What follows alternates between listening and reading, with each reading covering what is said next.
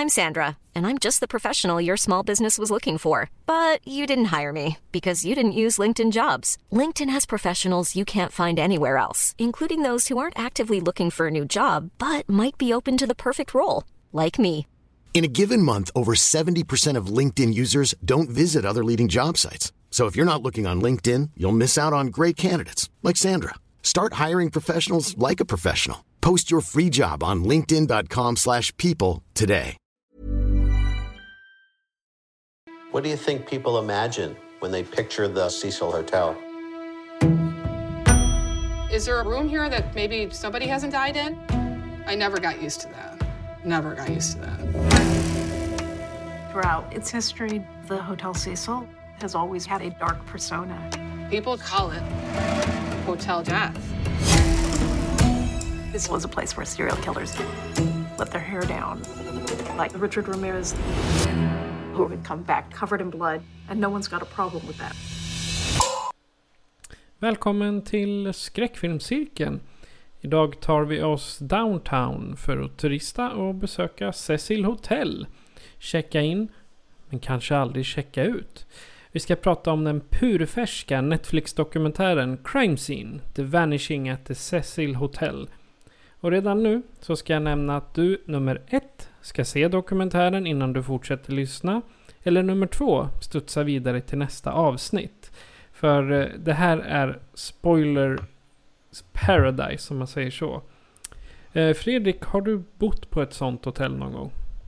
Nej, tack och lov inte. Jag har bott på, på lite eh, sjaviga hotell. Det har jag väl gjort. Men Cecil Hotel verkar ju ta priset. Så nej, tack och lov har jag inte bott på något sånt här hotell. Nej, jag har faktiskt klarat mig jag också. Jag har bott på lågprishotell. Det, det har jag gjort. Men de brukar i regel... Det, det, det brukar vara en säng och sen klorerat vatten. Kan det vara när Mm. man är utomlands. Och de är ju sådär, det, det går att sova sen. Men man behöver inte befinna sig där särskilt ofta. Hur lever ditt liv annars? Jo, det är bra. Eh, jag jobbar och pluggar samtidigt här och nu börjar ju våren komma med besked här. Och det är skönt. Det är varmt och fåglarna kvittrar. Eh, så, men samtidigt börjar jag närma mig tentaveckor här och det är mycket. Yay till tentaveckor! Nej, bu! ja, jag vet vad jag kommer göra närmaste veckan här. Det är ju näsan placerad i en bok här så ska jag skriva så att eh, ja, fingrarna blöder här sen. Så hipp hipp hurra.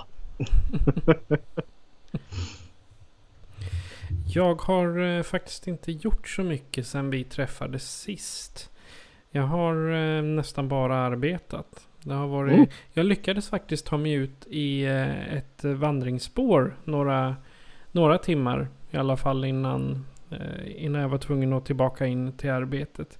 Det, det är en sån här i slutet på månaden när lön har kommit. Då ska folk konsumera något så enormt. Men du håller dig borta från Corona i alla fall. Jag har ju det.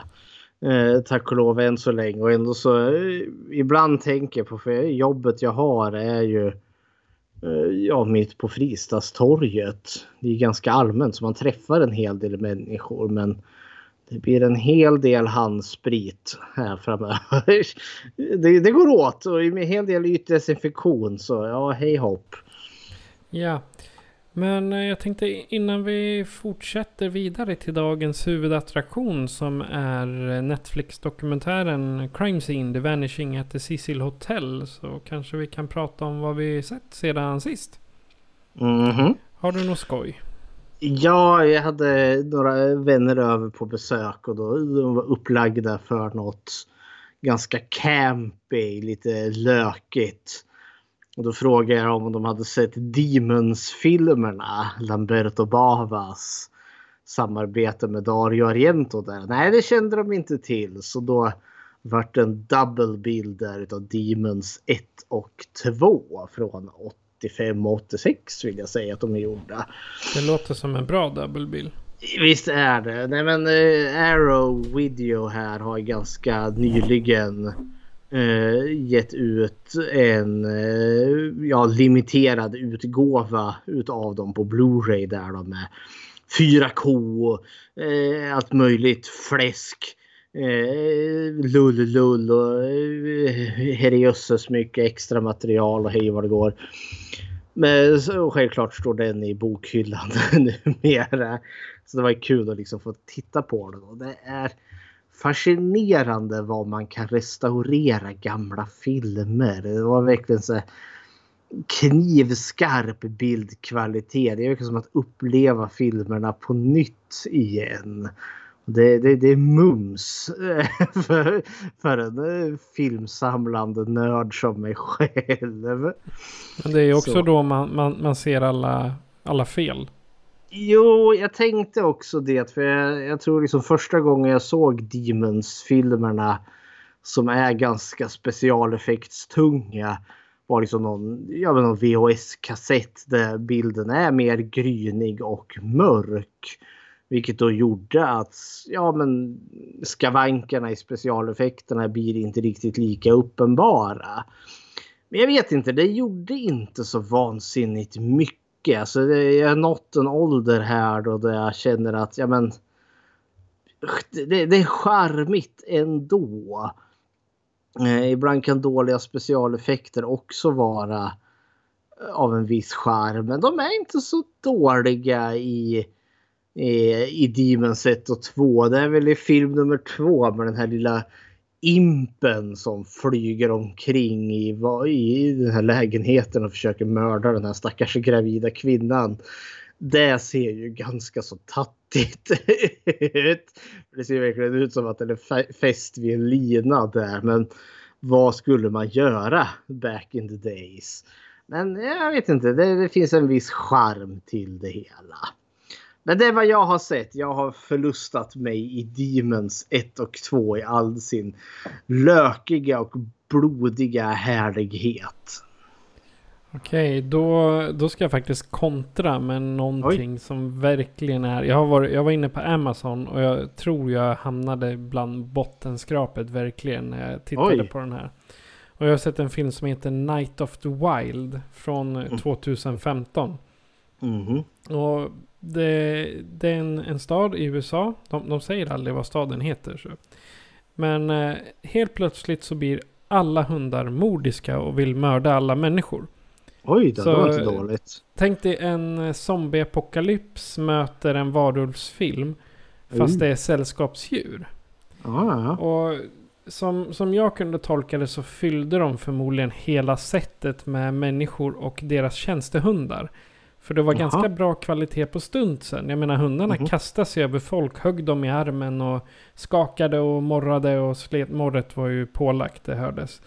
Och så helt plötsligt ser det krak så går en golden retriever iväg med en arm. Liksom. Men det, det var liksom... Det var lite se och så med skådespelet måste jag säga. Men med, med tanke på innehållet i den filmen så...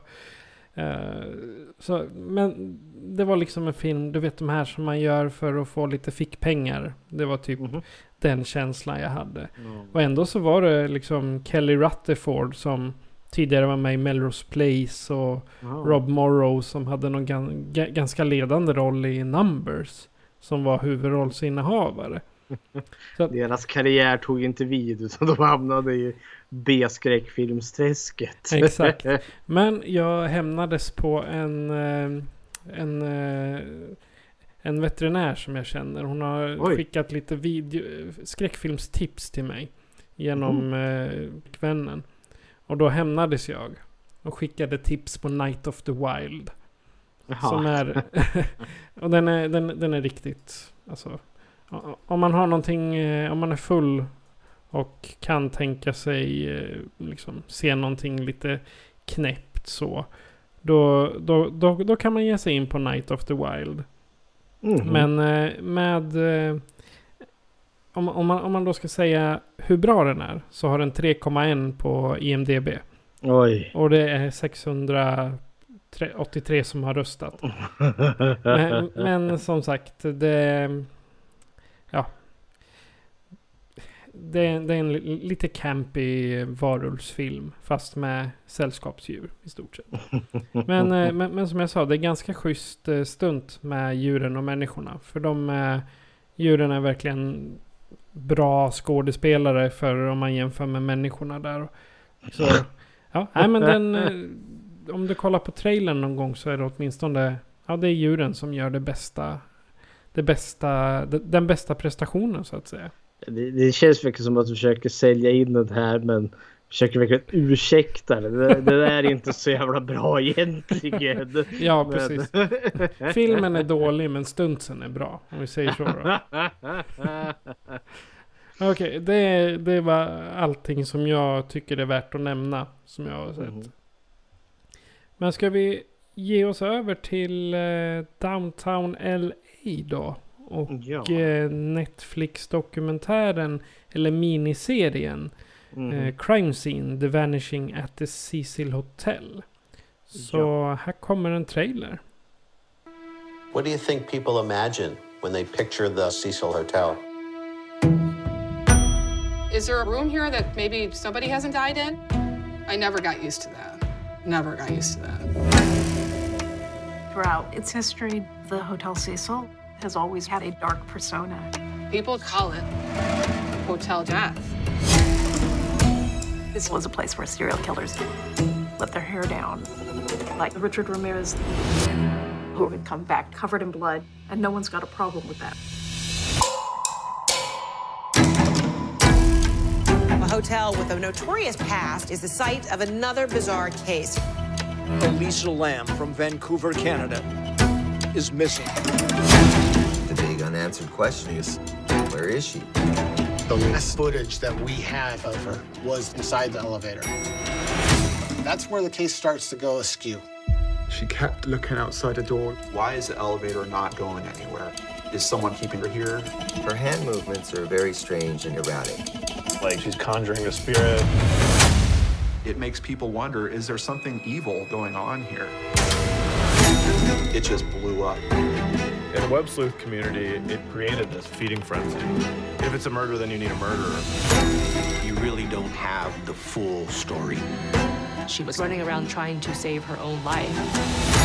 Had things keep happening here over and over again. This hotel was hiding something. I would have never thought what was about to happen could happen. This is the latest chapter in a dark history for the Cecil Hotel.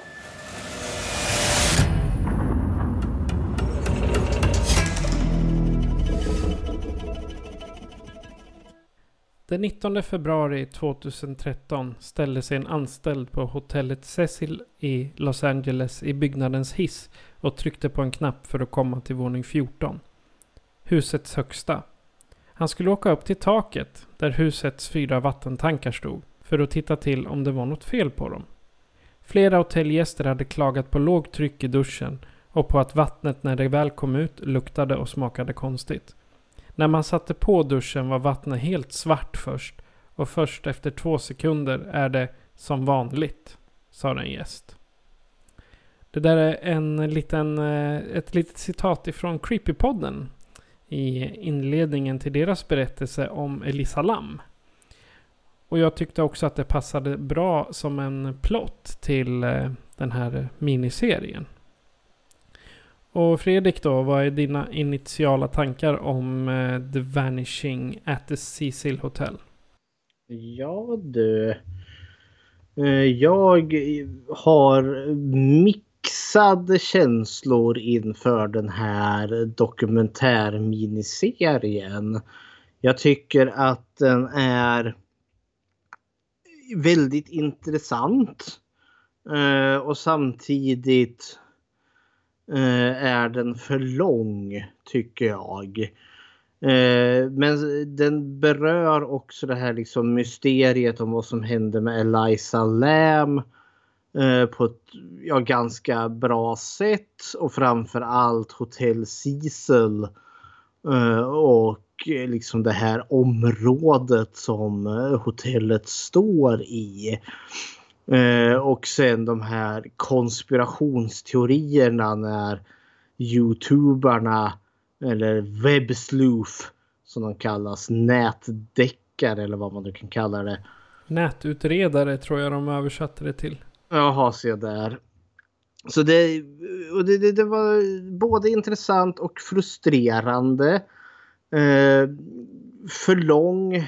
Hade inte riktigt. Eh, det hade kunnat gynnas av att kanske göra det här till tre episoder istället för fyra episoder. Men eh, ja, i, i mångt och mycket var det väl här liksom en ganska lyckad eh, ja, dokumentär utav eh, ja, om den här berättelsen. Men det jag tyckte för regissören eh, till den här är ju då Joe Berlinger. Och vi har ju faktiskt sprungit på honom. Det hade jag inte riktigt koll på. Det var ju han som regisserade den här Extremely Wicked, Shockingly Evil and Vile Ted Bundy-filmen vi såg. Han är lite true crime-regisserande då? Ja, han har ju gjort en hel del dokumentärer och han har ju gjort den här helt högst eminenta alltså, dokumentärserien Paradise Lost. The Child Murders at Robin Hood Hills. Det finns tre stycken där och jag har sett två av dem. Som handlar om just det här eh, mordet. Eh, The West Memphis Tree. Om en eh, ganska stor rättsröta i Amerika. Och han gjorde ju också den här eh, eh, vad heter det, dokumentären om Metallica. Eh, Metallica som kind of a monster också. Eh, så jag tycker liksom att han, han har producerat ganska bra eh, dokumentärer och filmer. Eh, och när jag jämför det liksom med Crime Scene, The Vanishing at Cecil Hotel. Då vart jag lite besviken faktiskt. För det här kändes liksom då lite, alltså den här dokumentären känns väldigt Netflix-aktig. Det är lite för mycket reenactments där vi har skådespelare som spelar då just Eliza Lamb och andra karaktärer. Och det, det, är inte riktigt så i hans andra. Så det känns som att Netflix har varit lite här och kanske dragit lite i honom och micromanageat här. Men ja, oh, det här var initiala tankar och jag har börjat blurta iväg så det härliga till. Men för att sammanfatta det här. Jag har blandade känslor. Det, det finns både ris och ros att ge den här dokumentären. Så vad är dina känslor Patrik? Jag skulle säga att serien är ganska vidda spridd i mytoset kring Cecil Hotel. Och eh, jag tycker att, den, att det tar en ganska bra stund innan den svänger in på där den har sålt in egentligen. Det vill säga fallet på Lisa Lam. Och det, det är så här, vad hände med Lisa Lam? Varför just på Cecil? Och så varför, varför, varför, varför? Det finns så många frågor som regnar upp och jag tycker det fångas mycket av det i crime scene så att säga. Och jag som älskar konspirationsteorier, jag, liksom, jag gnuggade mina händer när de började prata om vad som egentligen kunde vara sant om Cecil. Samtidigt så tyckte jag det var ett utmärkt sätt att montera ner dem och eh, även ta upp kontroverserna som, som de ledde till. Och framförallt hur de här online-utredarnas eller webbsluths beteende och vad det ledde till. Så jag läste på Roger, rogerebert.com och eh, Brian Talerico som eh, skriver där. Han, eh, han ska jag citera eh, i ett kort stycke som jag personligen har översatt. Eh, det finns fall av internetsjukdomar som underlättar utredningar. Men det finns också fall av tvångsmässiga brottslingar som tar sina idéer där ute i kaninhålet på anslagstavlorna. Detta verkar som en av de senare, vilket gör Crime Scene till en intressant historia. Inte om ett brott i sig, utan om alla frågor kring det. Och som jag nämnde då, varför, varför och varför? Och kommer vi någonsin få reda på det? Så mycket frågor och extremt mycket svar i den här då. Mm. Jag tänkte precis säga det, du får väl alla svaren när den här dokumentären är klar. Exakt. Ja. Eh, nu vi pratade tidigare om hur vi skulle göra upplägget och du hade ett väldigt bra förslag.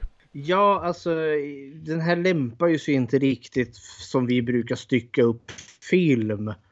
Eh, alltså med karaktärerna, eh, platsen, hotet.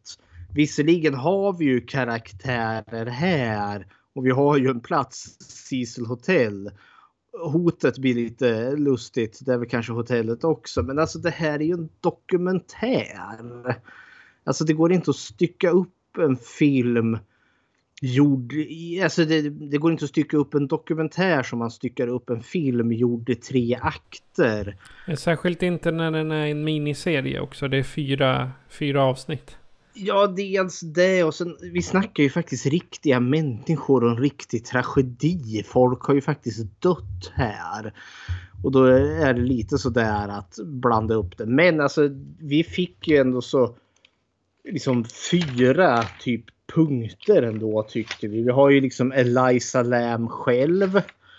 Eh, och sen har vi Hotel Cecil. Och sen har vi det som kallas då för Skid Row, alltså området Hotel Cecil ligger i. Och sen har vi ju då själva utredningen kring hennes försvinnande och hennes, ja när de finner henne sen då. Eh, så jag tänkte där rör vi oss kring, tänker jag. Då tänkte jag det... att eh, först en diskussion om Skid Row. För det är ju om, området. Och sen har vi själva Cecil Hotel i sig. Och så mm. Elisa Lam och eh, hennes utredning då. Det är en bra, bra ordning på det hela. Ja, alltså det, för det här om ni börjar med Skid Row. Eh, som då är det här området Cecil Hotel ligger i. Eh, så, för det är väldigt centralt tydligen i Los Angeles. Eller visst, ja, jo det är centrala Los Angeles. Nej, downtown Los Angeles. Okej, okay, det var centralt då en gång ja, i tiden. Det, de, den är också känd som Central City East. Oh, ja, så att det är ju en, det är en del av Los Angeles men eh, en del av östra Los Angeles då med andra ord. Mm -hmm. för grejen, eh, för det är ungefär 56, stor, 56 eh, kvarter stort område eh, som nu då kallas mer för Skid Row. Eftersom att man gjorde liksom någon gång på, på 70-talet eh, kallade man det här liksom för inneslutningspolitik kritiken. Och det var liksom att kort och gott att man skulle ta alla som var hemlösa eller de som har kommit tjänat av sin tid i fängelset och släpps lös eller du har suttit inne på psyket eller på någon institution och så släpps du ut. Ja, men du, du bara dumpas i det här området som då i folkmun kommer att kallas för Skid Row. Mycket bara liksom för att liksom fixa upp stadsbilden. Få det lugnt och fint i resten av Los Angeles. Och det blir liksom som en osynlig mur utav poliser som ser till att hålla de här människorna på plats. Och i det här 56 kvarteret stora området så hade de mellan 8000 till 10 000 hemlösa. Alltså psykiskt sjuka, fattiga, utslagna människor som bara mår pyton och har riktigt dåligt liv. Bor rätt på gatan. Alltså det är hysteriskt stor siffra. Ja, det här är alltså det är en väldigt vanlig dumping ground som de säger. Mm -hmm. Alltså då, de tar allt ifrån psykiskt sjuka till knarkare till... Eh, de har ju till och med hittat veteraner från krig som har mm. dragit sig dit för att de, de hittar liksom ingenstans att vara och sen kanske de börjar begå brott eller knarkbrott. Och då drar de sig till, eh, till just eh, Skid Row för där finns det droger, där har du möjlighet att tjäna pengar lite och sådär. Jag menar, Skid Row har ju en... Alltså det... Så mycket polisraider och liknande som har varit där genom alla åren. Så jag menar... Det är klart alla, alla uteliggare hamnar där. Det är bara... Polisen låter dem vara så länge de håller sig på plats. Ja, man dumpar ju dem gärna där. Och sen det, det kom ju två historiker dök ju upp i den här eh, dokumentären. Eller dokumentärserien. Och då var, ena var ju Kim Cooper. Hette hon. Och hon var ju då historiker. Eh, över LA. LA historien. Och sen hade du Dr. Doug. Eh, Mangin. Ma- Mangin. Och han var ju då Skid Row historiker. Så han hade liksom fokuserat just på det här, eh, det här liksom området och det här fenomenet som har blivit. Och, och båda två liksom nämnde ju liksom att eh, alltså, det var ju här inom det här liksom området som härbergerna fanns, som missionshusen fanns. Liksom socialtjänstkontoren. Liksom. Så vill du ha hjälp så finns det liksom bara i det här området. Man har strategiskt planerat ut det. För jag menar, du kan liksom inte vända dig till... Ja, det här det låg liksom på östra sidan. Du kan liksom inte gå till, till, till västra sidan utav Los Angeles för där finns det ingen hjälp att få. Så det liksom, vill du ha hjälp då är du liksom intvingad i det här området. Och så var det ju precis som du sa, alltså det här det är ju liksom ett kriminellt eh, vilda västern. Och det är prostitution och det är liksom slagsmål och knark. Knark, eh, psykbryt. Alltså, och det var ganska hemskt att se. Man såg liksom vad som såg ut som liksom ganska trasiga gamla människor liksom som står och skjuter någon, eh, vad heter det? Kundvagn. Eh, vad heter det? Ja, kundvagn full med skrot och allt vad det nu kan vara liksom framför sig. Och någon människa som gick barfota med kläder som var så smutsiga och hängde liksom i trasor. Och man ser på blicken att människan verkar knappt ens närvarande. Liksom vet väl inte ens om det är natt eller dag. Eh, och man tänker, oh, de här människorna är verkligen lämnade till sitt öde. Eh. Och ändå så, eh, så har ju, nu kommer jag inte ihåg vilken, det måste vara någon, någon domstol där i, i området som liksom, de röstade polisen har ju varit där inne och liksom bara mm. alla ska bort. Vi, vi raderar ut alla de här. De, de, de ska bort från East LA här. Men polisen vart ju nerröstad där eftersom man kan inte arrestera folk för att sitta, ligga eller sova på offentliga promenadstråk. I Nej. Skid Row särskilt. För där tog de ju alla och bara låste in dem. Och Men, istället för, för de försökte också med att uh, ta en sån här anti-camping, uh, nu, har jag, nu har jag läst på utanför. De, mm. de försökte få in en anti-campinglag, det vill säga att helt enkelt rensa ut alla hemlösa och sprida dem för vinden. Men uh, eh, 2006 så röstade, röstades det ner, vilket gjorde att polisen får inte avvisa folk och just från Skid Row. Så det har ju blivit typ som ett vad ska man säga, ett, eh, en, eh, en frizon för folk mm. som eh, liksom mår som de mår som är där. Mm, men det var också så anti-camping.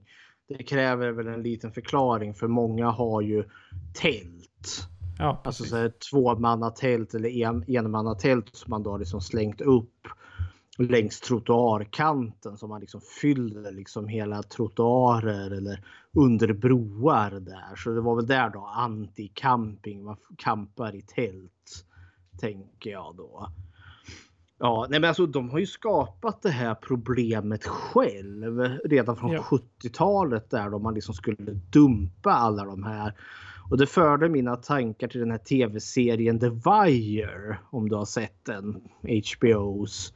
För, där finns, för där finns det ju en säsong då eh, vad är det, polismästaren får något jäkla genidrag och tycker att ja, men vi har det här kvarteret i, i Boston som den utspelar sig.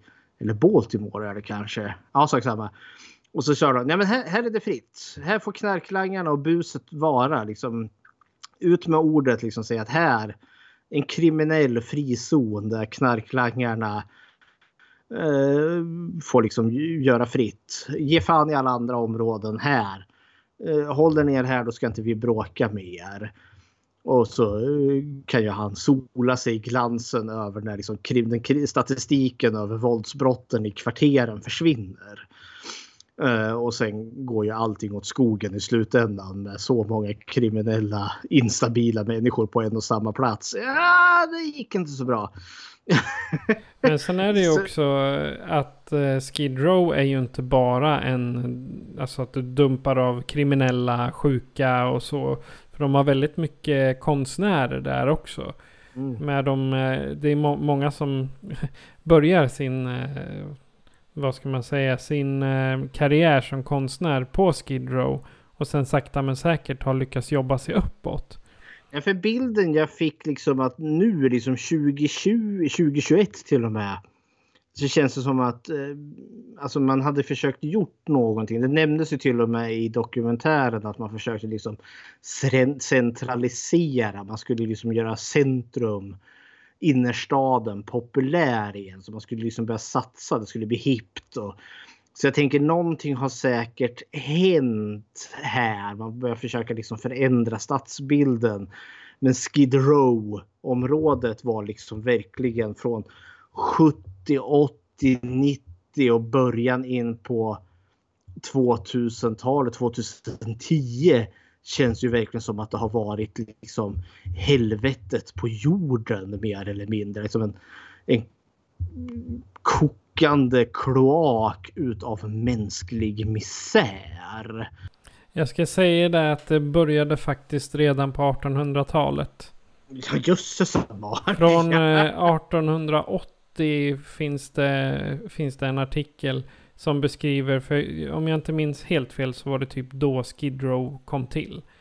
Och eh, fram till eh, ungefär 1930 så fanns det uppåt 10 000 hemlösa alkoholister och andra på marginalen utav eh, av eh, samhälle så att säga. Men då skillnaden då mot nu var ju att det fanns liksom barer, små hotell, vissa service, social service, jag vet inte vad det är på, på svenska. Men, och det gjorde liksom att folk stannade kvar, även fast de var, alltså mådde dåligt sådär. Och sen har ju polisen varit inne och grävt där med jämna mellanrum och försökt förstöra det. Men det har liksom sugit ihop sig ändå hela tiden. Fast här känner jag ju verkligen som det från 70-talet, den här inneslutningspolitiken, att man medvetet ville hålla alla ja, inom situationstecken oönskade människor i en liksom, stadsdel. Så att det blir lugnt och skönt i resten av dem.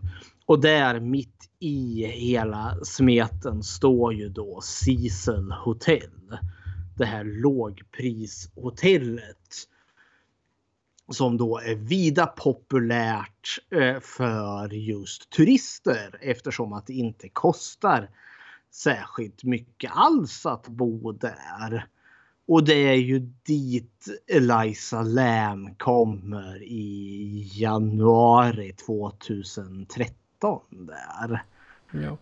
Vi kan ju börja prata om eh, bara Cecil Hotel i Jag sig. Jag tänkte det. Det är en liten snygg övergång där. Ja. Vad din, din, din första alltså, upplevelse när, när, när du såg Cecil Hotel på bordet? För de har ju film och bild och grejer där. Hur, innan du började lyssna på deras historier och, och så vidare. Vad, hur, hur, hur tyckte du det var? Hur tyckte du alltså det såg det, ut? Det är ju enormt huset. Alltså ja. det är ju en koloss av... Eh, det slog mig liksom hur stort det är och sen ser man ju eh, de filmar ju när man kommer in i entrén. Och den är ju flådigt värre. Det är ju som marmorgolv och en fräsig kristallkrona. Det är ljus, det är vackert, det är polerat. Eh, så det är liksom men huset utanpå, det, visst det är enormt men det ser liksom, ja, det, det ger liksom inget större intryck på så sätt mer liksom att det är liksom en grå jättekoloss som står där. Men eh, lobbyn var ju verkligen oj, nu har man kommit till något femstjärnigt hotell. Men den illusionen sprack ju ganska omgående när man kom upp till våningarna, alltså hotellvåningarna. Ja, men jag tänkte, det Cecil hade jag hört talas om innan. Och jag visste att, eh, att, att det fanns överhuvudtaget. Men mm. sen just hur, hur det såg ut. Det var, jag, jag tänkte mig ju, ja men som här i Sverige, vi kan ju ta här i Eskilstuna, vi har eh, vårat elithotell som mm. ligger liksom eh, stadshotellet. Det är ju bara en, en stor fyrkant liksom. Mm. Men Cecil Hotel det är ju två byggnader bredvid varandra. Med ja. gångar över. Och jag tror eh, det är 15 våningar så det är typ ja, och 700 rum har de ju. Mm. Så att Ja, det, och sen är det ett lågprishotell framförallt. Och då är det inte så konstigt att de får, att de har sina historier. Nej. Ja, men Cecil öppnade 1924. Jajamän. Och det kostade någonstans en och en halv miljon dollar att bygga. Och lagom då, det, det, gick väl knappt 15 år sedan kom den stora depressionen. Ja, det gick alltså 24 kom ju, alltså stod ju Cecil klart. Ja. Eh, och då var det ju liksom verkligen smack in the middle. Och låg ju liksom precis bredvid centraltågstationen. Och vad var det man hade ungefär en man räknade med att uh, ungefär 100 000 människor passerar Cecil Hotel varje dag. Uh, och tanken var ju liksom att det skulle vara liksom ett, ett, bättre men billigt hotell just för att fånga alla de här ja, men som kanske pendlar, behöver liksom sova över några dagar, kanske en vecka eller något sånt där. Men sen 1929, det är ju då den stora bankkraschen kommer så den hinner ju vara igång. Fem år ja, fem år i sina glansdagar. För sen direkt därefter så har du ju den stora amerikanska The Great Depression. Då liksom arbetslösheten stiger i höjden. Och ganska då direkt vart väl Cecil Hotel eh, liksom, ja, eh, det var, alltså tanken är att det är ett hotell men vissa har ju det liksom som sitt lägenhetskomplex. För man bor i rummet eftersom att hyran är så eh, billig. Istället för att liksom bo på gatan. Då. Och det är väl där historien för Cecil Hotel börjar gå ut för som jag tolkar det. För i den här desperationen och fattigdomen som uppstår där folk mår så dåligt kommer det ske mycket desperata ting.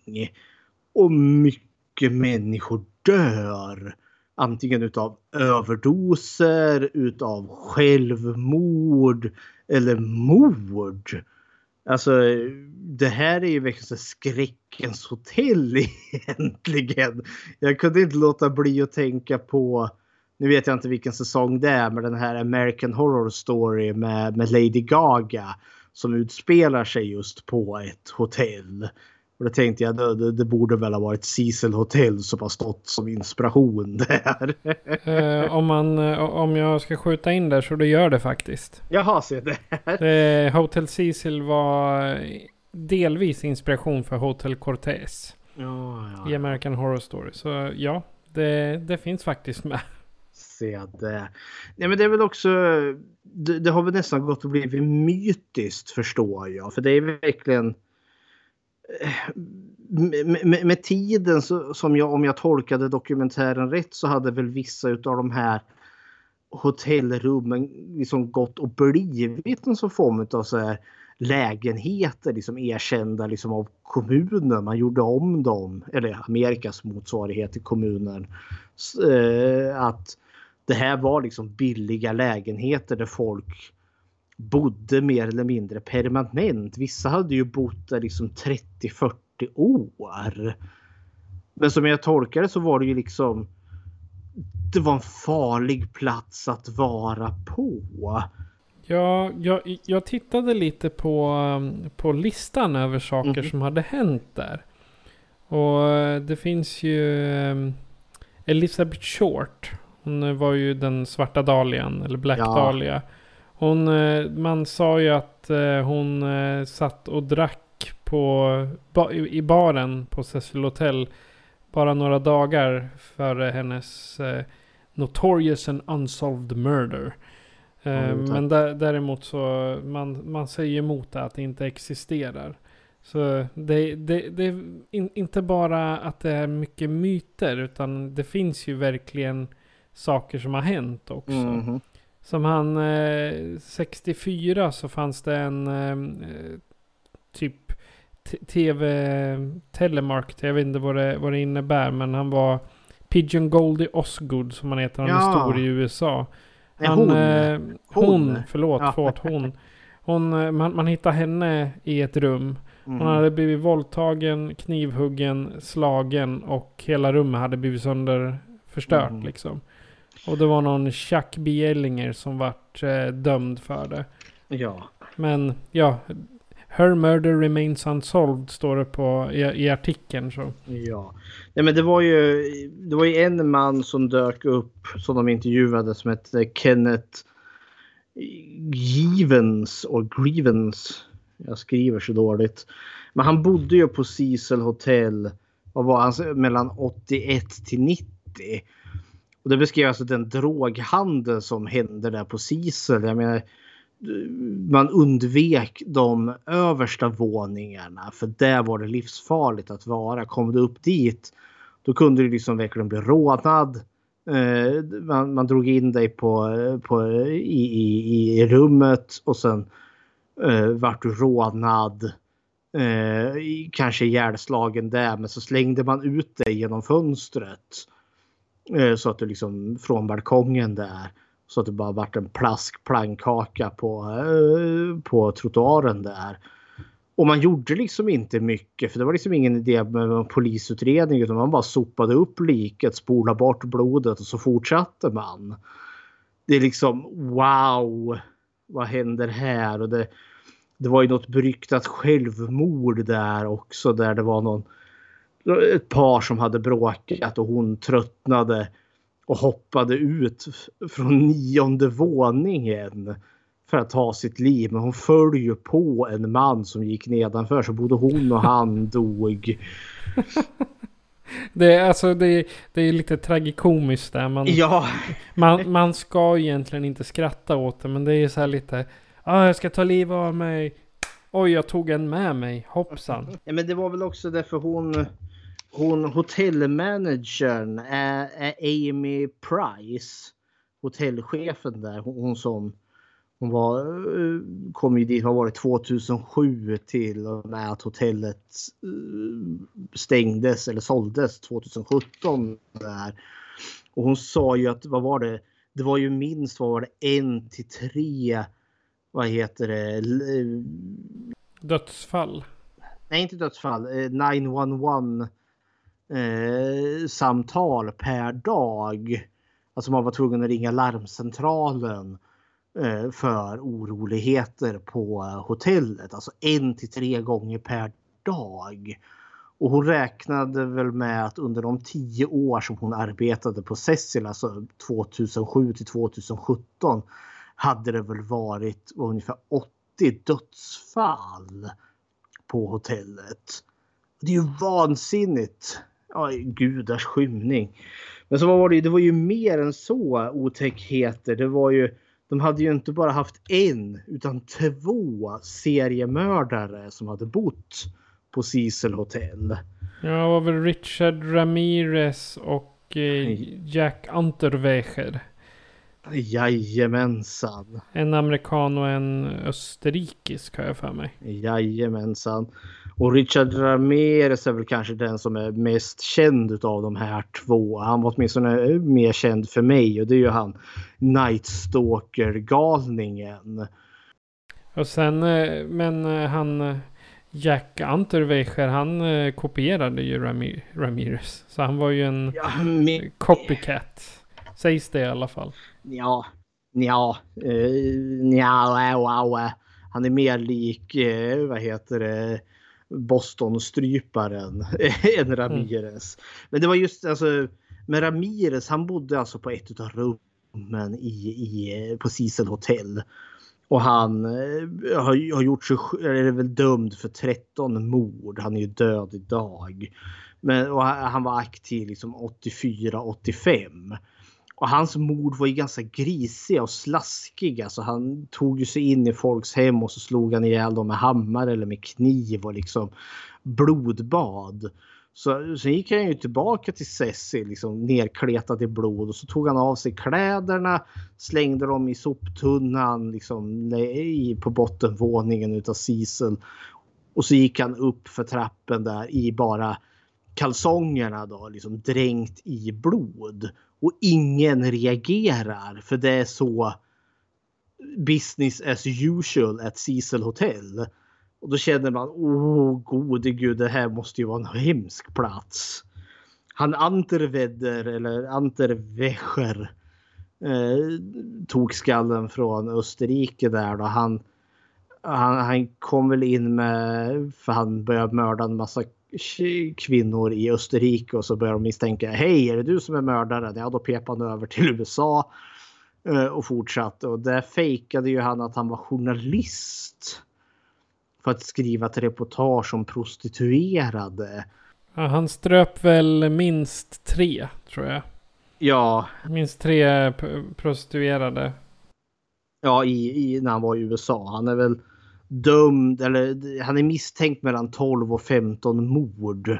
Han hade ju någon sån jävla grej att han ströp ju de här kvinnorna med, sin, med deras egen bh som han knöt ihop med någon eh, väldigt avancerad knut som gjorde liksom att han kunde strypa åt alltså luften så att de vart medvetslösa och så kunde han släppa på trycket så att de fick tillbaka luften och vakna till igen. Och så kunde han fortsätta så här fram och tillbaka för han, han gillade att gå igång på deras skräck och smärta där.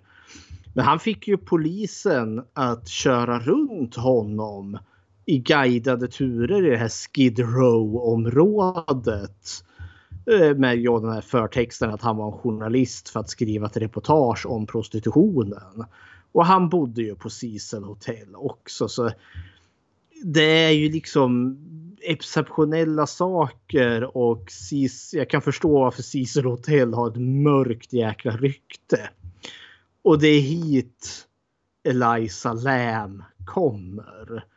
Ja, jag ska bara jag ska nämna där att, eh, som, som, vi inte glömmer bort, är att 2013, eh, det var ju bland det sista hon gjorde eh, innan hon slutade, att de gjorde om mm. en del utav Hotell Cecil och ehm, eh, gjorde, vad var, jag kommer inte ihåg om det var tre eller fyra våningar som de kallade för Stay on Main. Ja. Lite billigare var... hotell, men det var bara nya, nya skyltar och en ny eh, lobby.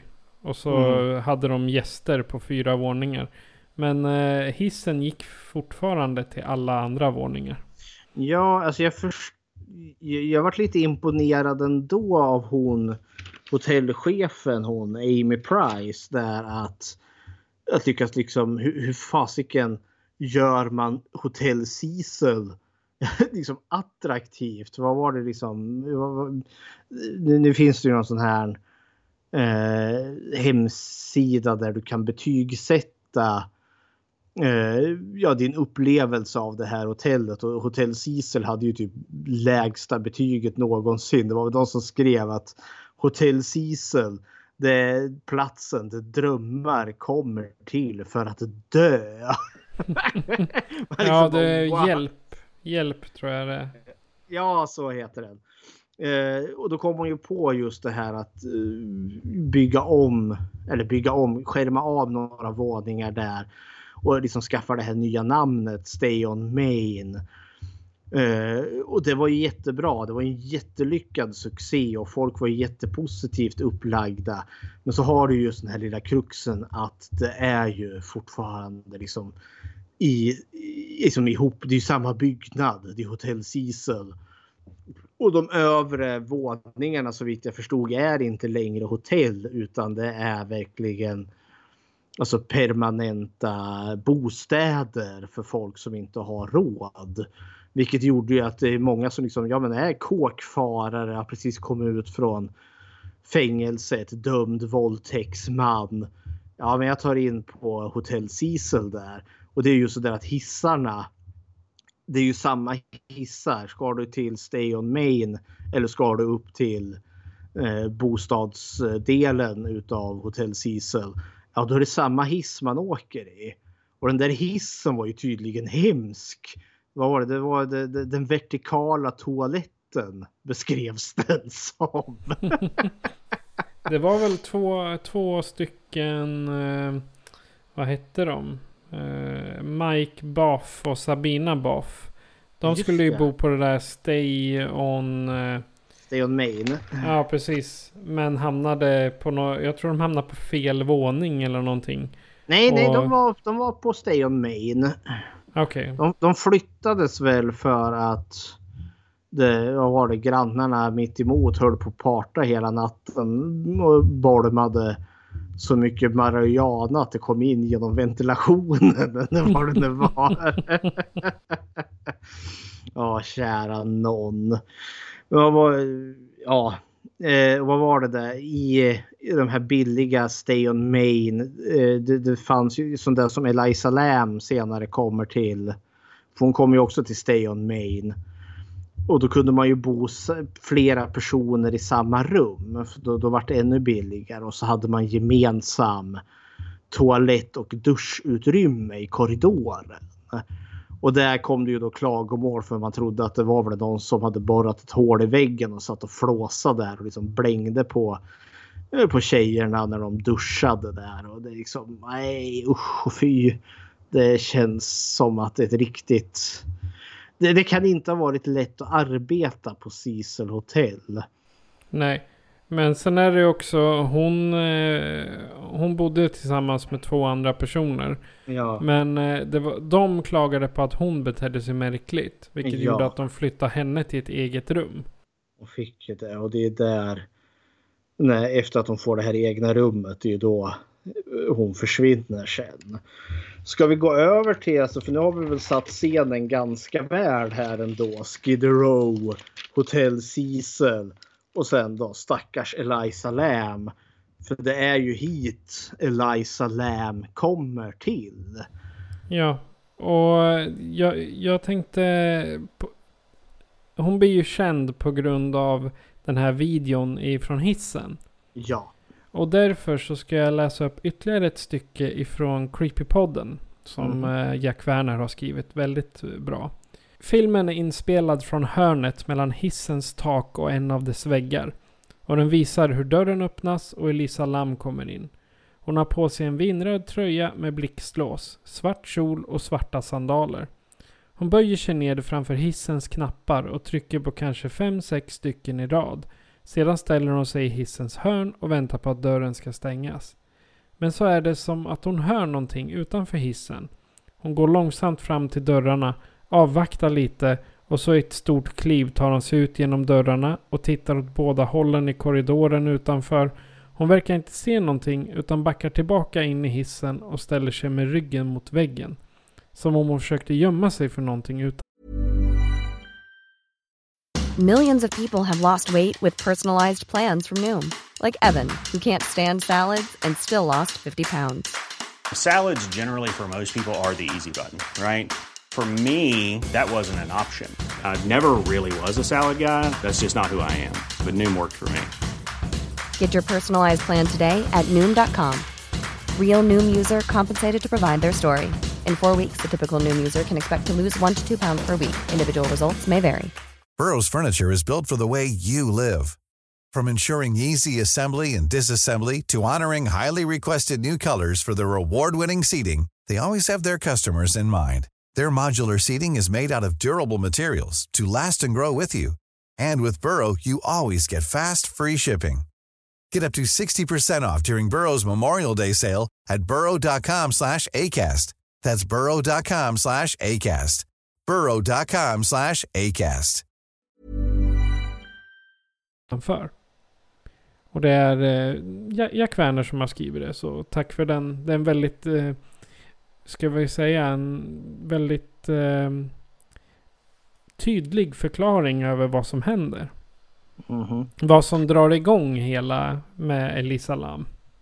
Ja, för det är ju här hon försvinner. Men då tänker jag fråga dig Patrik här, alltså innan vi går in på Eliza Lam. Alltså var du med på tåget, alltså det här hype-tåget om försvinnandet kring Eliza Lam när det här hände? Eller vart du varse om det här långt senare? Eh, jag vart varse om eh, den här eh, den här händelsen ungefär ja, vad kan det vara? Ja, när jag hörde det på Creepypodden första gången. Okej.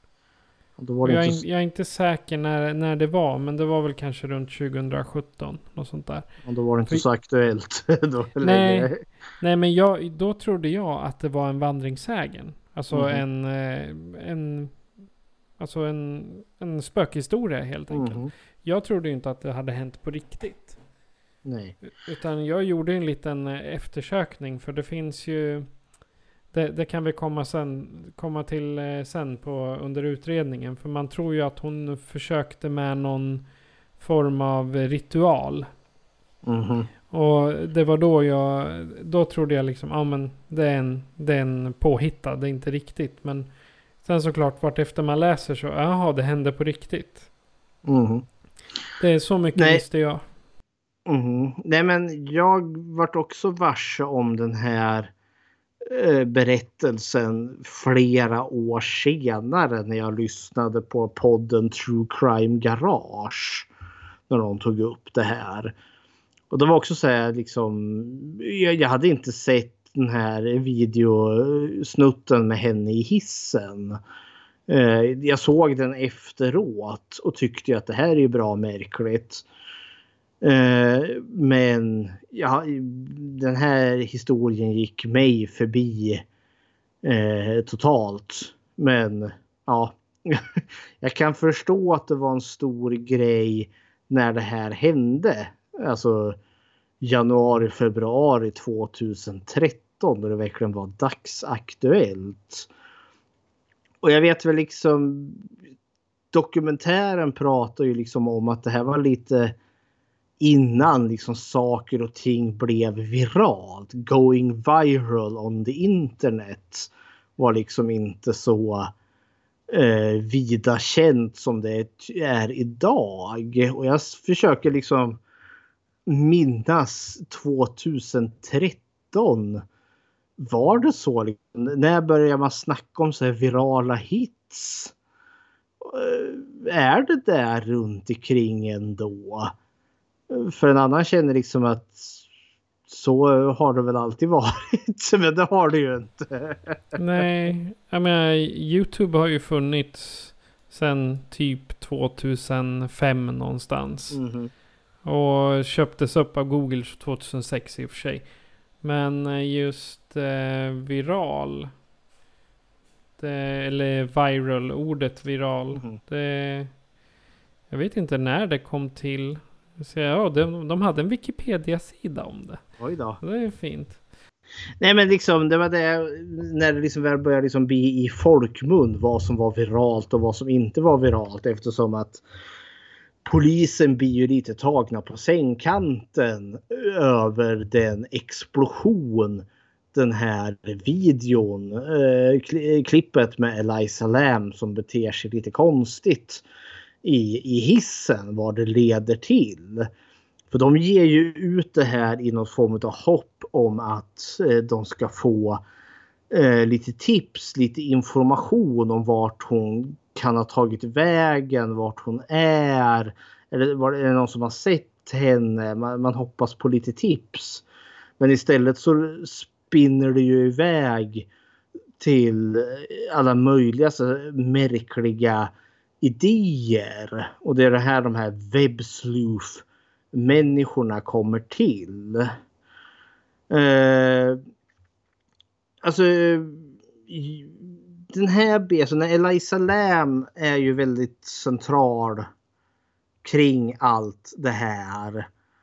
Eh, och det här är väl det här som en del som jag kanske tycker är lite problematiskt med sådana här dokumentärer överlag. Är ju just att vi har ju en fruktansvärd tragedi som utspelar sig här.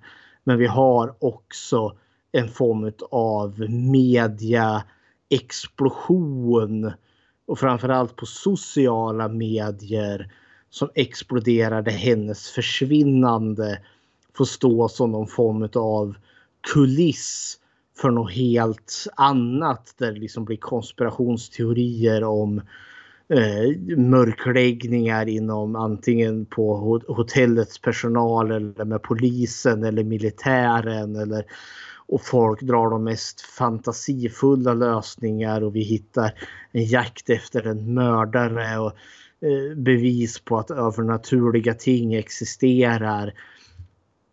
Och, och det, det känns liksom lite jobbigt när i slutändan vi vet att allt det här är en hemsk olycka som har drabbat en familj, en mamma och en pappa och en syster vars anhörig, vars dotter och vars syster de älskar har gått bort. Eller ja, det vet de ju inte här och då om man tar liksom tidslinjen, men hon är ju död. Kommer det ju visa sig.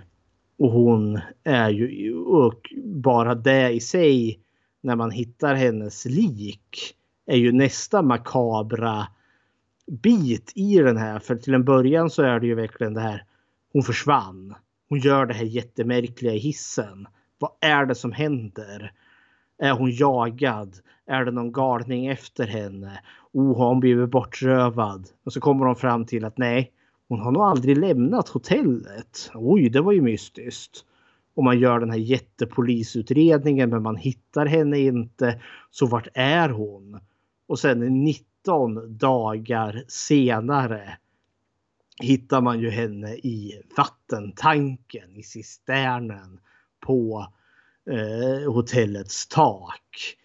Och då har du ju den makabra historien också att ja, för det är ju vattnet som man har badat i. Det är vattnet man har druckit av. Och det var ju det som var anledningen till varför vattnet var grumligt, varför det smakade lite konstigt. Det är ju för att hennes förmultna lik har ju legat där. Och ja, uh, så ja, hej hopp.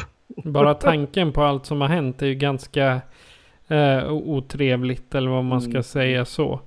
Men eh, det, det jag framför allt finner extremt störande med jag vet inte, vi, vi kan väl nästan... Eh, eh, vi vet ju vem Elisa Lam är. Vi kanske ska ge oss i kast med utredningen då. För jag fann en väldigt, väldigt störig sak i utredningen. Och det var de här youtubersarna och onlineutredarna. Vilka skitstövlar det är. Alltså de... Nej, alltså jag, jag fick en extrem avsmak för dem. Jag tänkte det är jättebra att de söker på nätet och försöker hitta orsaker och varför är det så.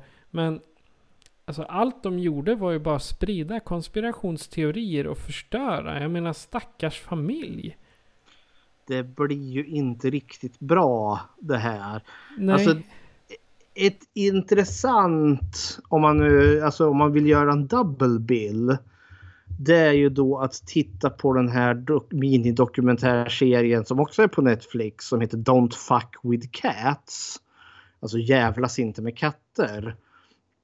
Där du kanske får den andra sidan utav den här liksom eh, med, nä, nä, eh, nä, eh, nätdeckarna. När de faktiskt kommer till nytta. För det var ju den här galningen Luca Magnata hette han väl, eller heter, visade sig i slutändan, som la upp eh, Youtube-klipp där han dödade kattungar. Eh, och, eh, och polisen, eh, man upplevde väl att det utreddes inte så särskilt mycket och så började en massa privata människor. Precis som i den här med Eliza Lam. Börjar verkligen liksom sönderanalysera de här filmerna och hitta ledtrådar. Och det leder ju faktiskt till att den här jäkla galningen åker på. Att de han blir ju gripen i slutändan men det tar ju så långt att, eh, att en, en, en, flera katter blir ju dödade och i slutändan en människa blir mördad utav den här galningen. Så där har vi liksom när webbsloofen är till nytta. Alltså när det här är faktiskt är bra. När de gör mycket gott. Men eh, crime scene i Eliza Lams fall är det motsatsen. När det här bara blir pannkaka. Jo, eh, det här klippet.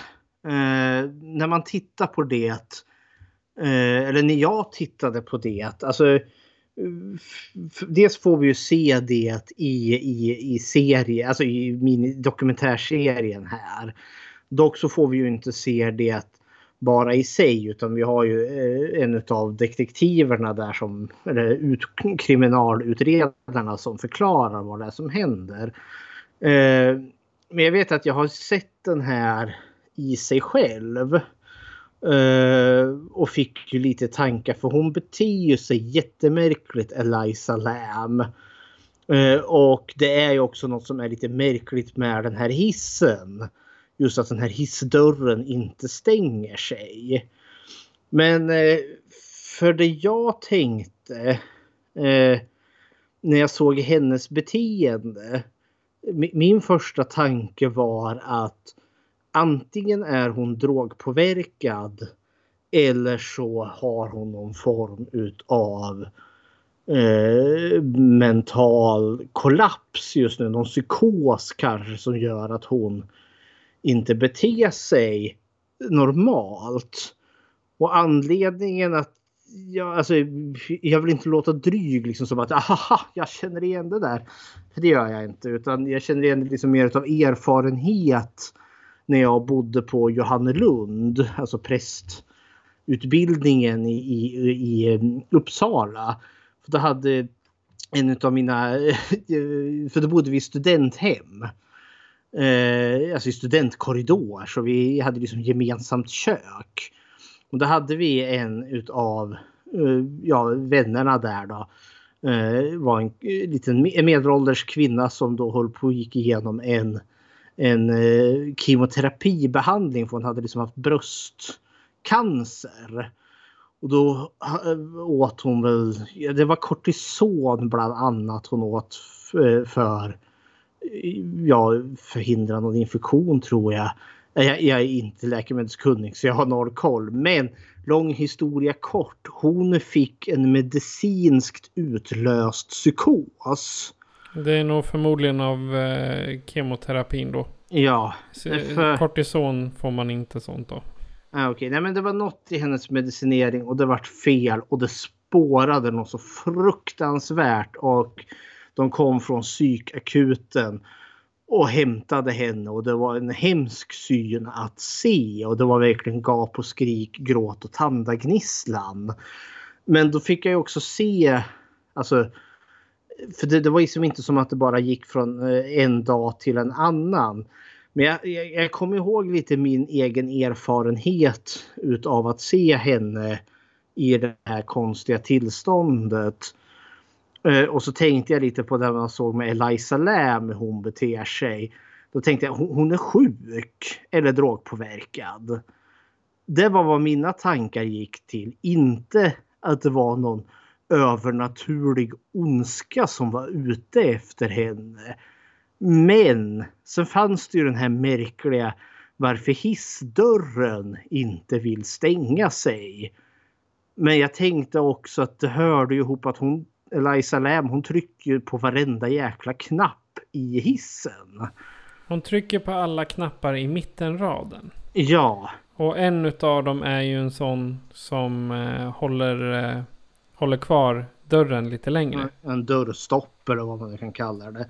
Det ja. kan man ju inte se på Eh, alltså på själva filmklippet för det är för grynigt och för långt ifrån. Men jag tänkte innan jag ens visste det, jag tänkte att nej, det, blir, det har blivit något fel med hissen i och med att hon trycker på så många knappar och hissen har liksom fått det är något mekaniskt. Aldrig tänkte jag liksom direkt att aha!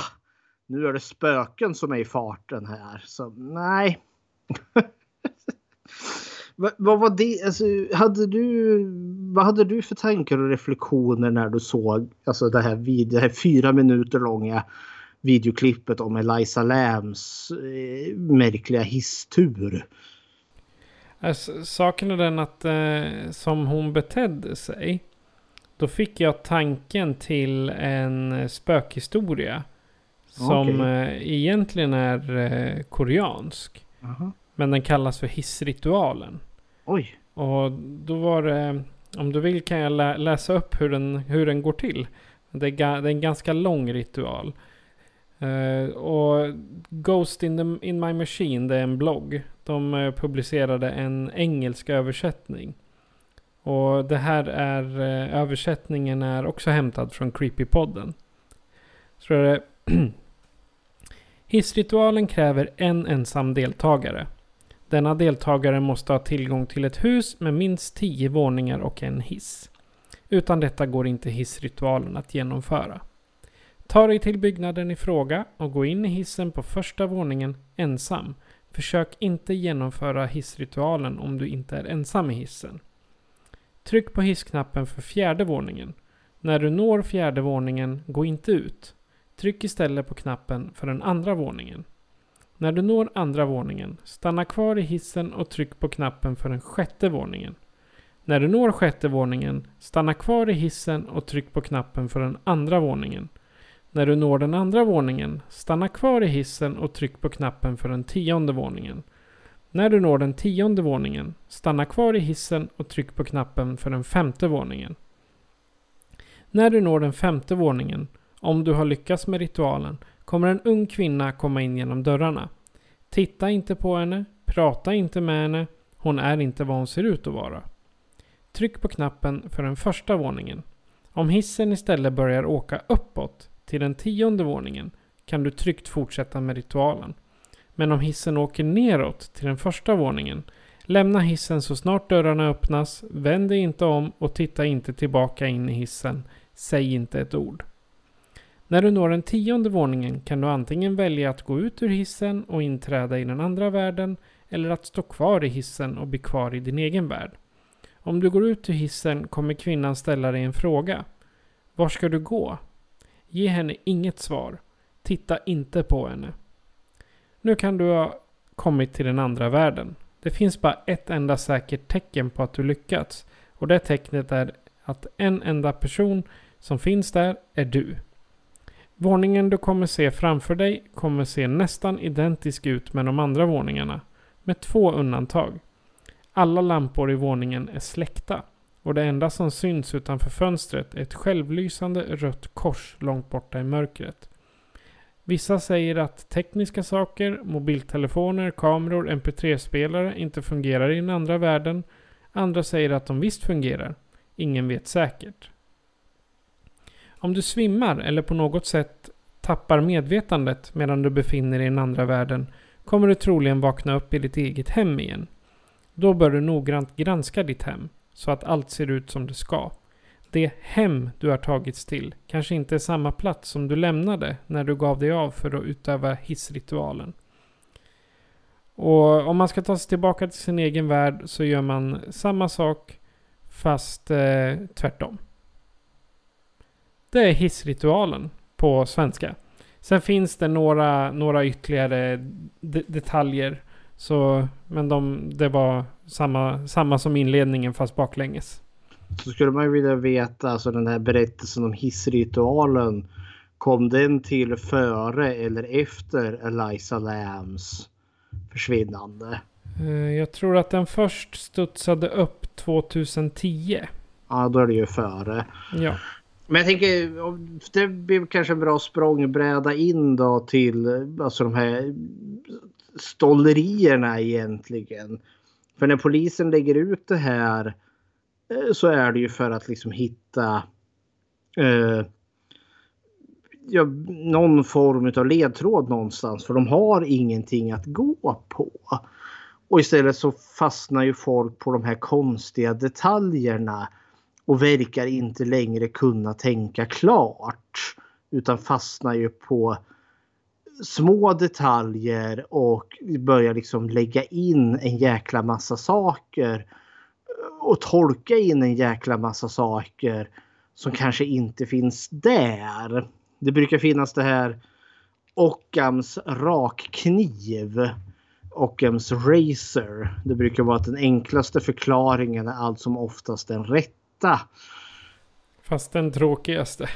Fast den tråkigaste. Eh, men och det verkar inte riktigt de här människorna har eh, listat ut. För det blir de mest knepigaste. För man börjar ju kolla, det finns ju någon tidskod alltså, som räknar och den är liksom då blurrig. Och då tänker jag, aha, är den blurrig för att någon har gjort det här medvetet?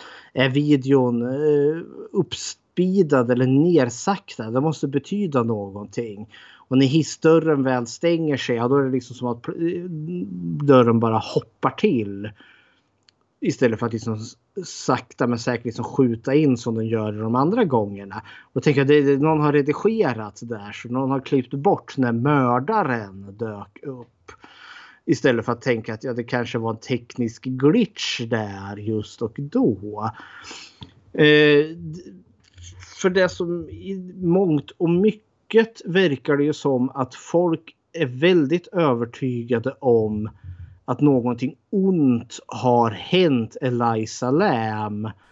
Eller de vill att någonting ont ska ha hänt. Ja, och jag, jag, vet, för i slutändan kommer det ju visa sig att det är ju en hemsk olycka.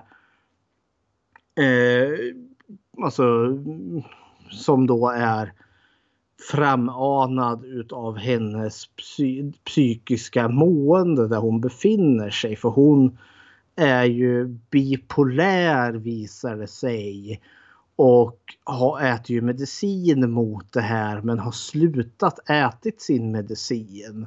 Och det fanns tydligen då historik utav att detta hade hänt tidigare och då hade ju hon fått maniska episoder så kraftiga att hon både kunde både se och höra hallucinationer. Så det är antagligen det som vi då blir varse om i den här hissen. Och hennes familj hade ju då också berättat när det sånt här tidigare hade hänt på hemmafront så var hon väldigt paranoid. Hon var rädd för att någon var, alltså kom efter henne.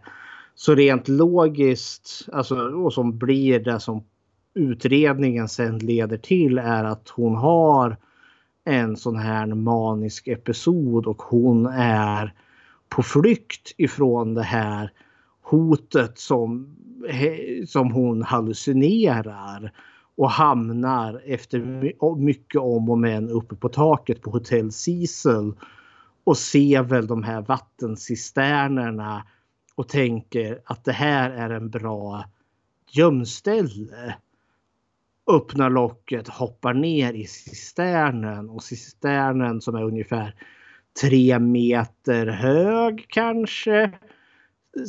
Tre, fyra meter hög.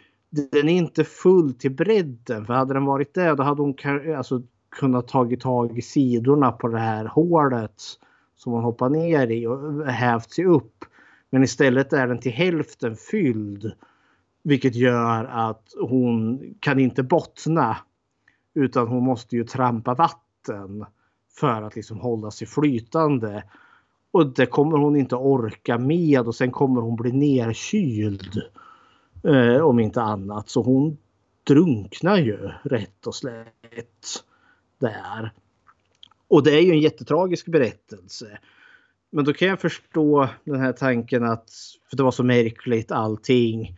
Och hon hittades naken till råga på allt. Men med största sannolikhet så tog hon ju av sig kläderna för att det är tungt. Kläderna blir tunga på en. Eh, och, men när en sån här ond, för det blir så meningslöst. det här är liksom ond bråd död och hennes liksom dödskamp är liksom för att hon hon satte sig i den här situationen själv och det, det är inte riktigt rätt. Alltså jag säger själv med inom situationstecken utan det är ju hennes mentala ohälsa som gör det. Och då finns det ingen att skylla på för man vill ju inte skylla på Eliza Lam för hon är ju ett offer här. Men finns det en skurk, en mördare, då finns det ju någon man kan skylla på. Det var hans eller hennes fel. Och då blir det, då, då får man liksom rätsida på saker och ting. Eh, en hemsk sak hände och någon straffas för det. Det är logiskt och jag kan vara bekväm med det. Det är ju så, alltså, men vi människor är byggda så. Mm. Och det kan vi ju ta, menar, se nu coronapandemin. Mm. I vilka är det som får ta skiten för allt som händer? Jo, man ger sig på regeringen, Folkhälsomyndigheten och WHO. Mm. För man, man beskyller dem för att vi blir sjuka. När det i själva verket är ett virus som eh, gör oss mm. sjuka. Liksom. Ja, men det är också det jag tänker om man nu ska ta coronan som exempel så här. Alltså, det, det är ju lite sätt att skapa kontroll när man känner sig hjälplös tänker jag. Alltså, ja. eh, covid är då skapad i ett labb. Det är medvetet utsläppt eh, för att eh, Eh, vad var det? För att, Bill Gates, för att Bill Gates ska kunna stoppa in mikrochip i oss. Ja, men då har vi en sån tydlig skurk. Det är en ond kabal som är bakom det här och det ger någon form av trygghet istället för att ja nej, det är ett jäkla virus som vi inte vet så mycket om. Nu vet vi ju mer. Eh, så det finns ju en viss trygghet i den här konspirationen. Och på tal om konspirationer. Jag var ju tvungen att skriva ner dem som dök upp i dokumentären här. Och de var, det var ganska rejält ändå. För det var ju då, nej, antingen var det ju spöken involverade. Här spöken mördade Eliza Lam. Men vi kunde också ha någon form av mind control. Alltså någon skött, alltså, tog över hennes sinne. Eh, men vi hade också någonting om militär osynlighetsteknik. Eh, så det var någon som var osynlig där som hon höll på att brottas med i hissen. Självklart dök Illuminati upp. Eh, men den som kanske var den mest hysteriska tyckte väl jag var väl det här då att man för, staten försökte mörklägga eh, att man hade nog gett fram någon ny eh, stam utav TBC-viruset. Eh, och Eliza Lam var då antingen en agent eller en terrorist eller ett biologiskt vapen skickat till LA. Eh, smittad då med det här nya TBC-viruset för att då smitta den hemlösa befolkningen. Och rensa ut dem. Och rensa ut dem. Men nu behövde ju regeringen mörda henne för hon visste ju för mycket. Alltså e efter alla de där att de har presenterat det och liksom mm. att de hade mage att gå ut och presentera det offentligt på YouTube. Och jag tänker, alltså hennes familj. Vad, mm. vad är det de gör? Jo, de, eh, inte nog med att familjen har fallit. Nu står de och sparkar på dem också. Mm. Ja, men alltså, jag vart så förbannad på den, i den delen. Där, där de började rabbla upp alla konspirationsteorier. Mm. Och när man såg klipp från hur de förklarade varje sak. För att mm. presentera sin åsikt. Så, äh, alltså jag var, jag var arg. Så förbannad och jag vet eh, Jag tittade på den här tillsammans med flickvännen och hon såg det bara brann i öronen på mig. Oh. Det är inte ofta jag blir arg på journal alltså på amatörjournalister vill jag kalla dem eller amatörutredare. Visst, jag, jag kan låta dem så men det här det var verkligen och Ja, nej, det, det tände någonting inom mig och jag blev väldigt eh, besviken och arg på dem. För man måste, jag har varit lite frågande, vad är intentionen? Är det verkligen att ett, du genuint tror på det här TBC-historien. Eller är det liksom att du vill få klicks? Eller du är minst lika instabil själv där då? Liksom. Alltså, för det känns som att Eliza Lam är inte det som är de här personernas intresse egentligen utan hon får egentligen bara fungera som någon form utav eh, grund för de här människorna att stå på där de egentligen marknadsför sig själva med den här vansinniga konspirationsteorin. Allt handlar egentligen om dem. För, för det blir också sån jävla smutskastning. Jag var fan Eliza Lam med någon biologisk terrorist för att mörda hemlösa. Nej, vad är det här för dumheter? Eller Eliza Lam är utsatt för övernaturliga spöken och hokus pokus. Och det, mm, det, det, det är väl inte, för jag tänker själv, hade det varit min syster som låg där i cisternen Alltså jag går ju igenom kanske, då skulle jag ju gå igenom en förfärlig storm i mitt eget liv. Jag behöver inte höra såna här dumheter. Och jag tänker väl att där och då lär de ju inte höra, skulle jag ju inte höra det här för jag kommer ju vara för upptagen i min egen sorg. Men förr eller senare lägger sig den här sorgen och när min systers namn då kommer upp eller i deras namn där och Eliza Lambs namn dyker upp så kommer du ju alltid tillsammans med de här jäkla konspirationsteorierna. Och alltså Eliza Lam, deras syster och dotter är liksom för evigt förknippad med eh, stolleri. Och liksom i hennes mörkaste stund. Egentligen. Alltså ja, ja nej. Mm. För det är det som gör det här jobbigt tycker jag. Ja, och det som fick bägaren att rinna över lite för mig. Det var när det började regna in, alltså, ja, Morbid har mördat henne. Det är Morbid, han, eller Pablo Ver Vergara som han heter egentligen. Han är ju, han är mexikansk dödsmetallmusiker. Eh, och fotograf. Jag menar, han, han vart ju utsatt för mordhot och folk var på honom och liksom bara för de här jädra mifforna till eh, youtubers och eh, online-utredare. Att de pekade ut honom. Ja men det vart ju, det här har vi ju den här liksom det här behovet av att hitta en, en skurk. Eh, för att kunna liksom få någon form av förklaring och han Morbid eh, Eh, var det, han, de hade väl hittat honom för att han hade lagt upp något klipp där han filmar sig själv och liksom säger hej hej nu är jag på Cecil hotell.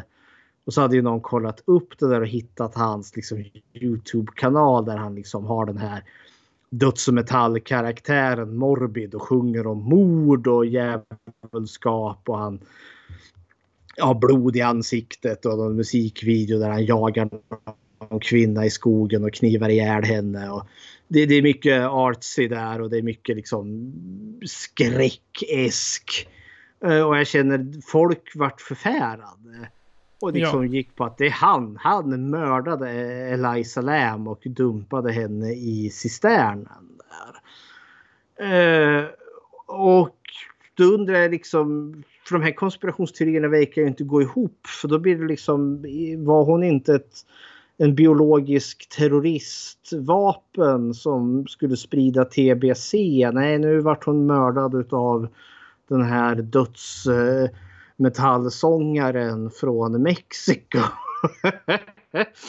Och det som störde mig var väl just att man, man, man går så mycket på känsla man kollade på han Morbids eh, musikvideos där han verkligen står och growlar mord och död och liksom och har lite eh, läskiga bilder på sig själv.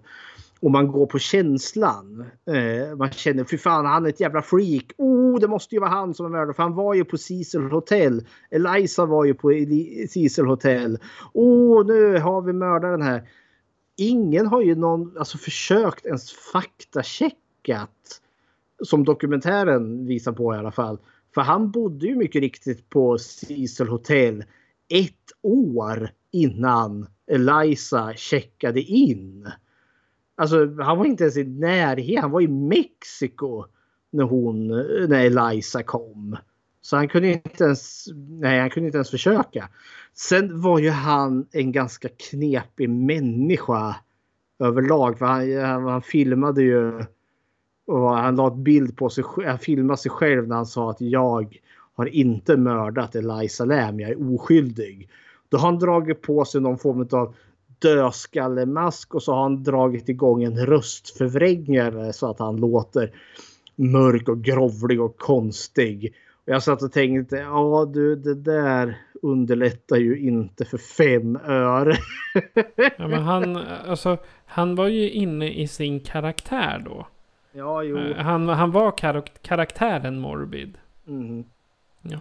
Men sen, jag, jag sökte upp, upp honom här, i, inte som person, utan jag sökte lite på honom på nätet.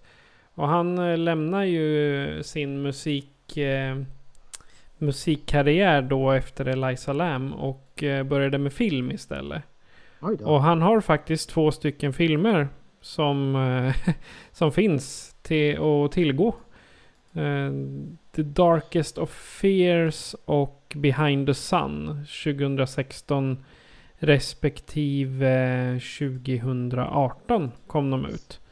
Se där, se där. Ja, nej det är inte filmer, förlåt. Böcker. Han har skrivit två Jaha. böcker. Böcker, nu, jag, det är jag som inte kan läsa. Han har skrivit två böcker i alla fall. Ja, ja, så där. Och det är, det är rätt fantastiskt. Han, han, Mhm. eh, han blev författare istället. Ja, men det fick ju faktiskt riktiga konsekvenser för honom. Eh, för han vart ju portad från Facebook, han vart portad från Twitter och Instagram liksom och Google till och med. Eller hans Google Gmail försvann. Och till och med Mexikos motsvarighet till FBI var och knackade på hans dörr. Och liksom hur står det till här då egentligen? Och han hade ju ingenting med saken att göra. Han råkade bara befinna sig i samma stad. Ja, eh, och jag tänker det, det är väl det här som jag tänker också. Det är frustrerande när man ser den här dokumentären men också lite lärorikt för det här känns lite som ett varnande exempel.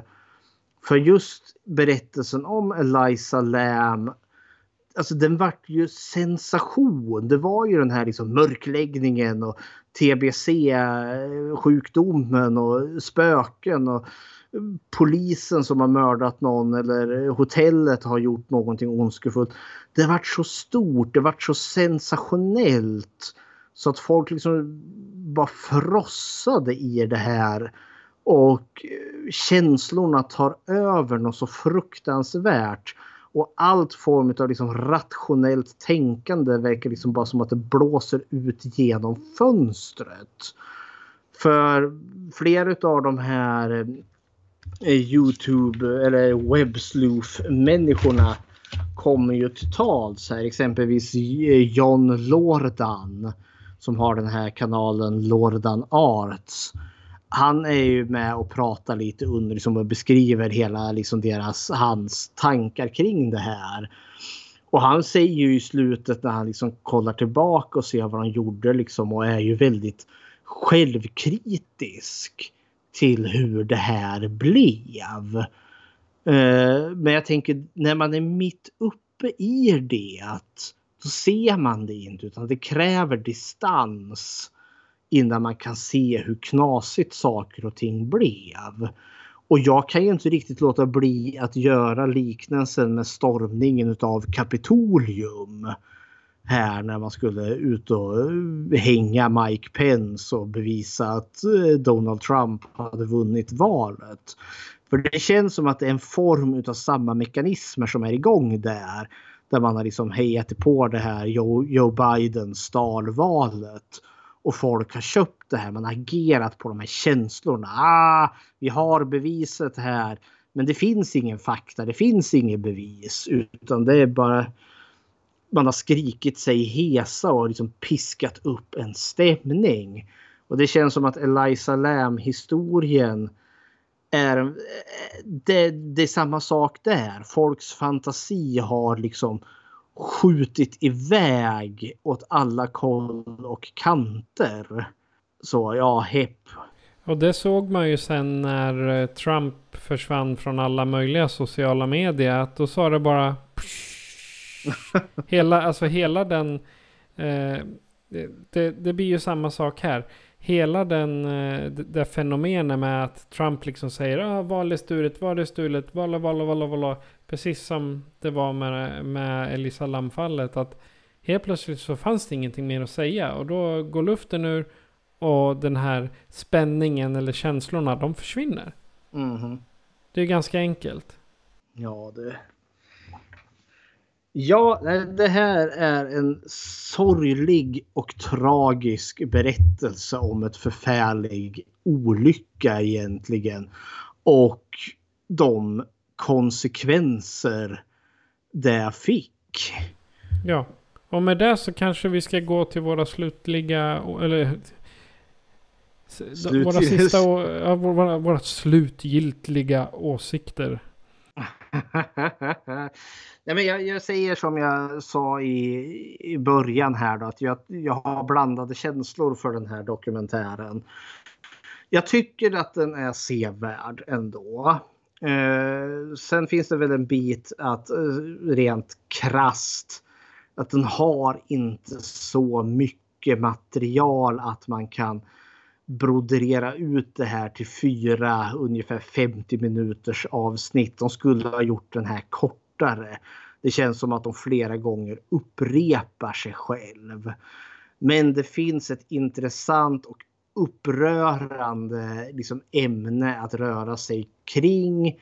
Och det finns det här spännande Cecil Hotel och Skid Row och hela historien om Eliza Lam och eh, Eh, den här näthysterin som uppstod. Det är spännande och samtidigt lite exploitativt. Alltså det här skedde 2013 för åtta år sedan. Ja, för jag menar Eliza Lams familj är inte med alls här för att ge sina tankar kring det här. Men jag vet inte. Jag har för mig att de nekar, alltså att de eh, inte ville vara med helt enkelt. Nej, och då, då blir det ju den här. Ska jag verkligen titta på det här? Är det här underhållning? Men nu har jag tittat på det och jag kommer se liknande för någonting i mig drar i mig när jag vill, eh, för att se sånt här. Men jag tycker att det är en helt okej okay dokumentär och ger ju verkligen ett slutgiltigt liksom svar till vad som var Eliza Lam historien. Verkligen liksom ger det svart på vitt här i slutändan. Det här var faktiskt det som hände. Och då kanske kan få bli någon form av spiken i kistan för konspirationsteorierna. Eh, så då kan det ju fylla den funktionen. Men helt okej, okay, lite för lång, eh, ganska informativ, stundom upprörande. Så den får ett eh, helt okej okay betyg utan mig. Okej. Okay. Jag tycker det här, jag, jag har döpt den här till Crime Scene, alltså, för det, det är så himla långt namn. Men eh, jag, jag, tycker att den lider lite av det moderna Netflix true crime-viruset som har gått igenom. Och lite så här money making möjligheter. Och det är alltså att du, du dramatiserar eh, x antal eh, brott samtidigt som du har några sakkunniga som sitter och pratar. Och du får en, en, en historia tillsammans med det och sen blir det lite mera dramatisering. Och precis som du så tyckte jag man kunde strama åt den här och göra en eh, dels en bättre version och istället för dryga två timmar som det blir ha det som en långfilm, kanske en och en halv timme. Och liksom jag tyckte det var lite så här lame att se så kallade internetutredare stirrande på dataskärmar. Det, det, det, såg ganska konstigt ut. Och så är det lite sorgligt att serien inte fokuserar mer på Lam utan att intervjua någon som faktiskt kände henne. Fokuset ligger mera på internetutredarna Som inte bara störde hennes anhöriga utan även totalförstörde för andra människor. Som liksom råkade vara i vägen. Så att mm, den får ett okej okay för mig också. Det var inte någon eh, Oscars eh, vinnande koncept direkt. Inte för att man kan få en Oscar för dokumentär men... Jo då, det tror jag att man kan. Det kanske finns men, någon... Eh, någon bäst, bästa Oscar. Det där vi, typ Searching for Sugarman fick för en Oscar tror jag. Okej, okay. ah, ja, då, jag, då, jag, då ska jag inte uttrycka mig mer om det. ja, men så, jag kan hålla med dig, det här är inte Oscars material någonstans. Jag kan hålla med dig om att den här känns lite väl, ja pengarna ska in. Kan vi skaka ut lite ekonomisk vinning ur den här berättelsen? Och samtidigt tycker jag väl också att det fanns kanske några poänger med att göra den här berättelsen. Men nej, mm, mm, ja, helt okej. Okay. okej. Okay. Men om du som lyssnare har helt andra åsikter eller tycker att vi borde prata om någon annan true crime story så kan ni göra så här för att kontakta oss. Skräckfilmscirkeln presenteras av Patrik Norén och Fredrik Rosengren. Patrik är producent. Besök oss på skräckfilmscirkeln.com för att se var du kan lyssna på oss, hur du kan kontakta oss och hur du kan stödja oss. Om du vill diskutera filmerna är du välkommen att gå med i vår grupp på Facebook som heter Skräckfilmscirkeln Eftersnack. Tack för att du lyssnar!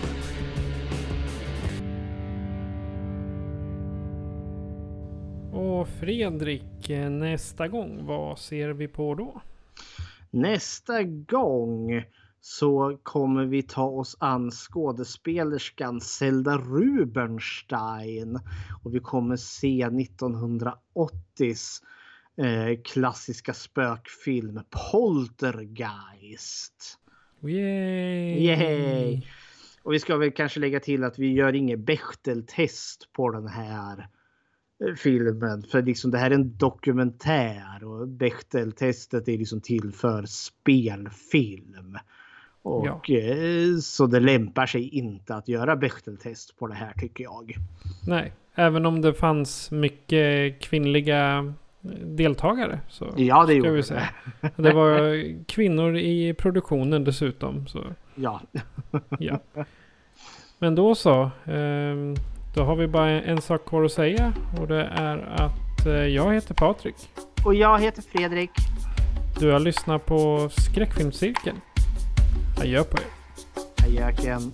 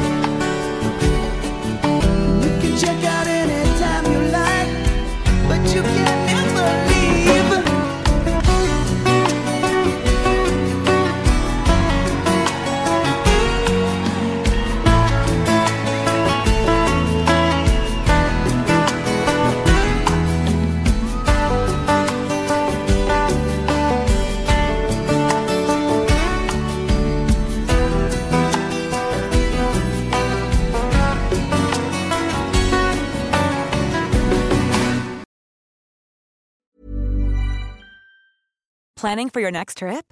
Elevate your travel style with Quince. Quince has all the jet setting essentials you'll want for your next getaway, like European linen, premium luggage options, buttery soft Italian leather bags, and so much more. And is all priced at 50 to 80% less than similar brands. Plus, Quince only works with factories that use safe and ethical manufacturing practices. Pack your bags with high-quality essentials you'll be wearing for vacations to come with Quince. Go to quince.com/pack for free shipping and 365-day returns.